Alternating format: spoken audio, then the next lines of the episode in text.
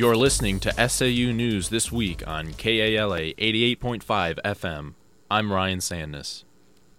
Planning student activities at St. Ambrose this semester has become a challenge because of the ongoing COVID 19 pandemic. Campus Activities Advisor Jason Richter says event planning was slow going in the beginning put a couple extra precautions in. There's more sanitary stuff. You have to make sure you're wiping things down. There's maybe the capacities for things aren't as big, um, but I think the students are understanding that there's just small obstacles. We can overcome them and still do fun events. And so, um, it, it, I think September was kind of the training period, and now they're like, all right, let's, let's go. It's full on. The Campus Activities Board has paired with the Principles of Management class to plan events for the past four years. This semester, students have learned to adapt to the new rules, Richter says his goal is to keep students safe and occupied on the weekends. The NAIA recently passed legislation to allow student athletes to receive compensation for the use of their name, image, and likeness. This still leaves plenty of questions for athletic directors at schools like St. Ambrose University's Mike Holmes. The, the rule by itself, of course, is designed for the right reasons, and that is their persona is their own, and it's uh, it is uh, something that uh, they possess and shouldn't be exploited. I don't know that we are large enough where we're going to be getting lots of demand for the likeness of our athletes.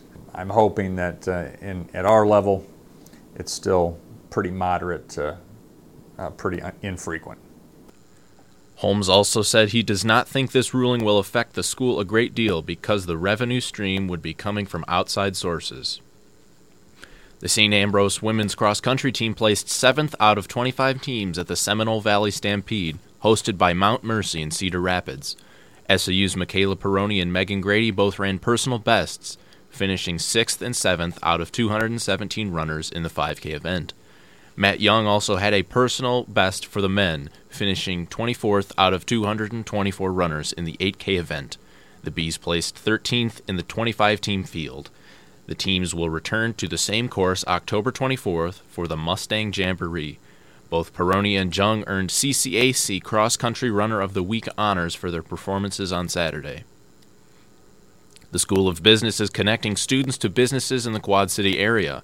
Professor of Marketing John Byrne says for seven years the marketing strategy course has empowered students to lead, design, and implement new marketing plans in companies that request assistance. I've had teams of my students work with organizations in the community, either nonprofits or startup businesses, uh, and we've had some really good luck teaming up with businesses who who are they're excited and passionate, and in some cases they really revolutionize the performance of the business. And so uh, I guess I'm excited and waiting for something that I don't know what's going to come, but I know it's going to be good. Young Life is a religious organization in Bettendorf that has partnered with the marketing strategy class this semester. They requested help for their social media, video production, and graphic design. Luke Ebner, staff member of Young Life, is impressed. Not a surprise, but what's really impressed me about the students is just their professionalism. Uh, they're on time, they're present in meetings, they communicate very well, and, and they bring really high quality work to everything that they do.